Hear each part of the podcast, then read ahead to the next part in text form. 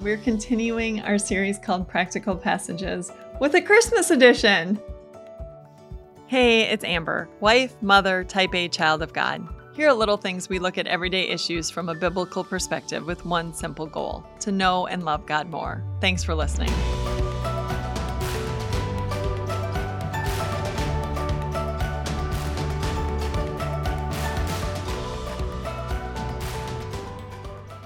Today we are looking at Hebrews chapter 4, verses 15 to 16, that says this For we do not have a high priest who is unable to empathize with our weaknesses, but we have one who has been tempted in every way, just as we are, yet he did not sin.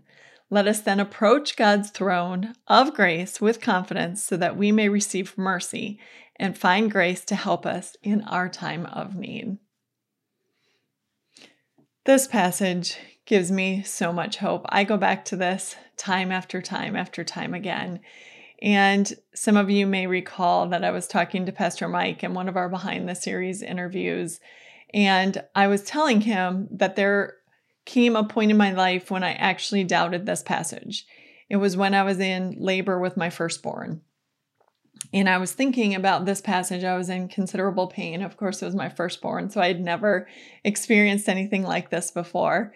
And I was in considerable pain, and I thought, yeah, you have been tempted in every way, and you've experienced what we've experienced. But Jesus, you didn't experience this kind of pain, clearly, because he's not a woman. And so he never gave birth. And it only took me a couple minutes to realize that he experienced much greater pain than I ever would because he hung on a cross for my sins and not only my sins, but the sins of the whole world. So I could go to my high priest in prayer, no matter what the situation was, because he had indeed endured everything that we would ever go through. And so that was my little wake up call to remember that the Bible is true and we can trust God. But I want to break this passage down because there's a lot in here, and sometimes we just read things over super quickly and we don't really get the depth of what we're being told. So I want to start with the concept of a high priest. So, first of all, there's several things to keep in mind when we're thinking about the high priest. The high priests were priests who were in the line of Aaron. So, Aaron was Moses' brother. And if you remember, when God called Moses into his service, Moses said, Look, I don't speak very well.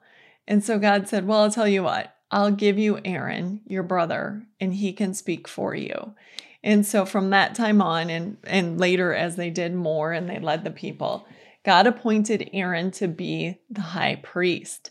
Now, the high priest had to be descended from Aaron. There were Levites, which were not descended from Aaron, and they did work around the temple, but they were not the priests. What was the role of the high priest? Well, in part, a big part of his role was to go into the Holy of Holies, which was the part of the temple. It started as part of the tabernacle. Then that was the tent that the people went to to worship when they were in the wilderness before the temple was built.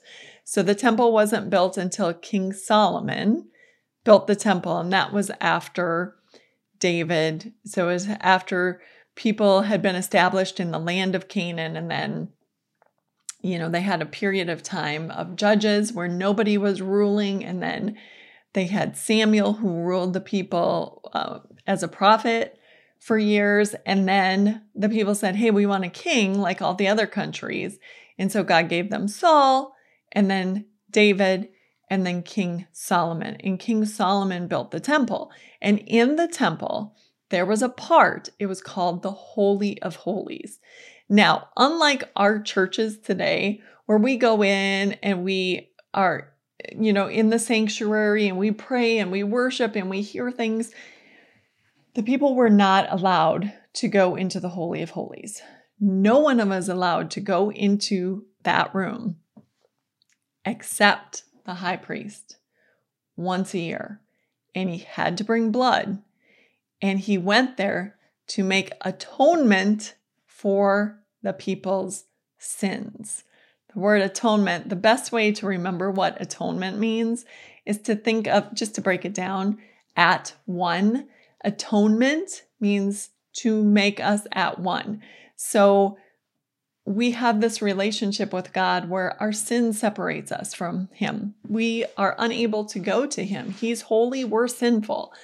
And I love to tell my kids when I was teaching Bible history back in the day, I would always tell them look at the way that every person ever reacted when they were encountered by, encountered by a holy being.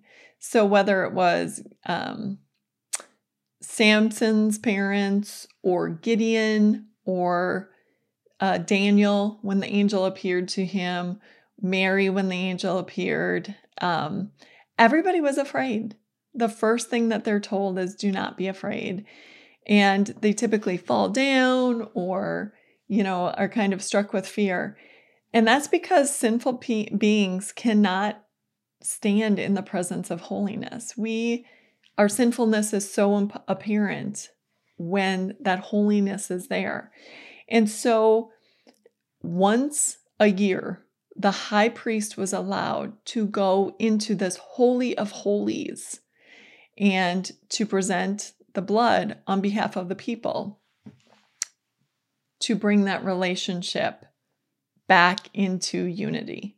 So, what had separated us, the sinfulness of us, and the holiness of God, once a year, the high priest came, offered that blood, and God said, It's good.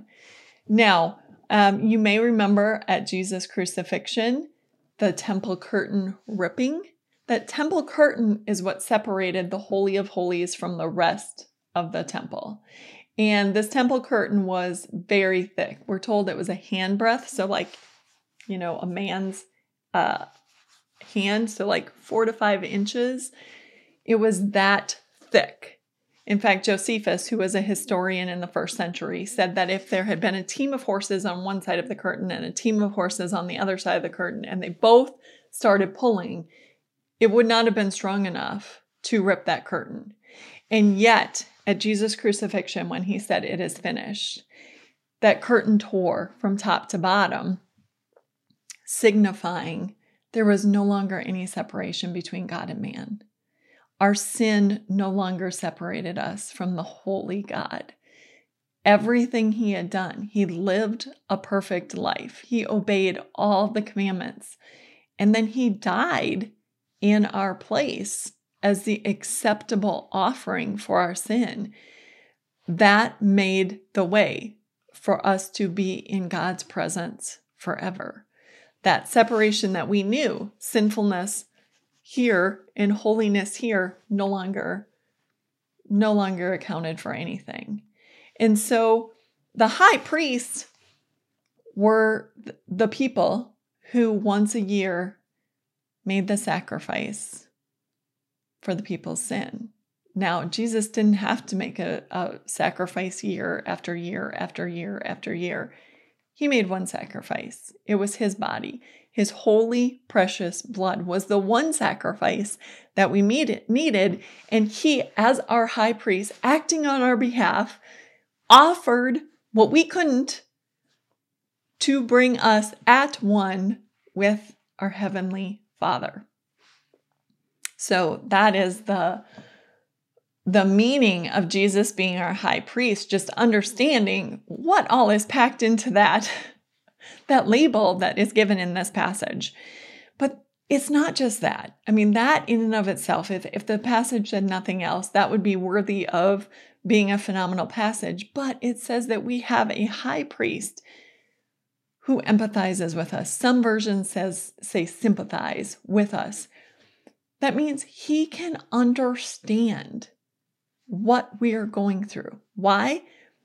Because he's been tempted in every way, just as we are. He left heaven, the perfection of he- heaven, where he was adored by angels, where Satan came and bowed before him. Satan coming into the presence of God knew who Jesus was, knew his power and authority.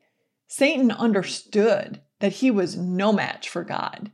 In fact, I love, uh, I heard recently somebody say, we do such a disservice when we compare God and Satan. There's no comparison. God is not on the same level as Satan.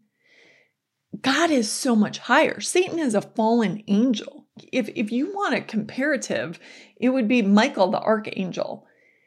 God, Satan does not have the power that God does. So, anyway, Jesus left this position of power and authority and ruling. I mean, he created the heavens and the earth with God the Father, in addition to the Spirit being there. The, the Trinity together work together to create this world. Jesus keeps it running and sustained, and yet he left that place of glory to come to earth, to walk the walk that we have, to, to wrap himself in humanity so he would understand us. He gets it when you're tired, when you're overwhelmed. He gets it when you don't understand. One of the coolest things that God the Father allowed us to see is the fact that Jesus in the Garden of Eden, eh, not Eden, sorry, in, in the Garden of Gethsemane, when he was going to his death, so just before he was arrested, had those hours in prayer when he was begging God for a different way. Like he knew the plan, he understood the plan. He had come to earth willingly to set the plan in motion. And yet, when he was at the cusp of going to this gruesome, horrific death and bearing the weight of our sin in his humanity, he looked to what he was going to have to endure and he asked his father if there was another way. And when God the Father said, Nope, he went forward. He continued on. He completed the task but not without that moment of feeling the depth of our humanity. He gets it when we are troubled, when we know what's ahead, and we look at that like, I don't know how I'm going to get through this. He gets it. He's been there. So the fact that he's done it, he's lived it, he's been there, means that when we go to him in prayer, he says, Yeah, I remember. I know. And He can do for us whatever it is that we need. You remember that when Jesus was there in the garden, angels were sent to strengthen him. It isn't so much that we're going to be able to avoid all the hard seasons in our life. That's we know that we're going to have trouble. We know that life is not going to be just fun and roses and good times, we know that when we live walking with Christ, we are going to suffer. We're going to suffer when we see those we love taking a different path and when we are going to God time and time again and begging Him to work somehow in their hearts and their lives to turn them from their life of sin back to Him. He knows we're going to su- suffer because we're in these frail human bodies that are going to experience sickness and weakness and growing old and all the things that quite honestly are are hard to even wrap our head around. So so many times when you know I was in the nursing home oh god bless those people. You know they look ahead to what they're experiencing and they're trying. You know they're trying to keep walking or they're trying to keep some level of independence and they're seeing it slip away. And it is a daunting thing to be in that in that situation. And some of them knew you know this was this was the end. They were they were encroaching upon death. And god knows god knows jesus knows even in his hours before death he understands what it is to be scared. He understands to not want to go through what we have to go through in order to leave this world of sin and enter his presence. So when we pray to Him and we say, God, help us, Jesus, be with me, He knows. He knows and He will strengthen us and He knows just how to answer our prayers in just the right way to help us get through whatever it is that we are going through. Let us then approach the throne of grace when we go to God. We go to a throne of grace, undeserved loved. How many times do you start praying to God and you know you don't deserve to be there? You have just fought with your children, or you have just succumbed to that sin that you said you were never going to do again. And you are going to God again and saying, Man, I blew it. I, uh, yeah, I thought I'd do better, and I didn't. But I'm coming to you because your throne is a throne of grace, of undeserved love. And then so that we may receive mercy. Mercy is when you know that you deserve punishment, but instead, God does not allow that. He withholds the punishment. So we're going to a high priest when we go in prayer to Jesus. We're going to a high priest, someone who went to God on our behalf, offered the sacrifice on our behalf to the throne of grace with confidence so that we will receive mercy. Mercy. We don't have to pay for our sins because it's done and find grace to help us in our time of need. That is why Matthew, it says in Matthew 123, all this took place to fulfill what the Lord had said through the prophet. All what? Matthew had just been talking about Joseph staying married to Mary and the fact that Mary was now pregnant with this this child that it wasn't Joseph's doing, it was the Holy Spirit and an angel had come to Joseph in a dream and said, "Don't worry about this. Like don't divorce her. It's it's the Holy Spirit. She wasn't unfaithful to you." And then Matthew says all this took place to fulfill what the Lord had said through the prophet. What prophet? Isaiah. In Isaiah 7:14 said the virgin will conceive and give birth to a son and they will call him Emmanuel, which means God with us. Christmas is about God with us. Jesus putting aside all his glory, putting aside all his authority to come to earth so that at the end of his life, when he had paid for our sin, when he rose from the dead, when he completed the mission, he could sit on his throne in heaven and he could continue to rule and reign. But he could be our advocate so that when we pray, he goes, Yeah, I get it. Not that he ever fell into sin. He is the high priest who was blameless. So all the other high priests who came before him, they had to atone for their sin as well as the people's. So God doesn't get it when we when we go to him. Jesus isn't saying I get it in terms of yeah, I've blown it before too. No, he he gets it because he understands our humanity. He walked here on earth. He understands how it is to be weak and tired and overwhelmed and lonely. And he walked with his best friends who blew it time and time and time again. So he gets it. If there's any comfort to be had on Christmas, it's this it's not just that Jesus came to earth, it's the work that he did while he was here and the work that he continues to do on our behalf in heaven until we get there. Before I go today, I just want to thank you for the wonderful gift that you've given me this year by being on this journey with me, by listening. And so many of you have emailed me or sent messages, and they are so encouraging to me. They're such a gift. I'd like to thank Pastor Shupi for once again reviewing my podcast this whole year. You are a dear, dear friend. Even though we've never met personally, um, you're a dear friend and a wonderful encourager. And I'd love to thank Nia, my producer, for all the work that she's done. From all of us at Time of Grace, a very, very Merry Christmas. This has been Little Things because in God's kingdom, the little things are the big things.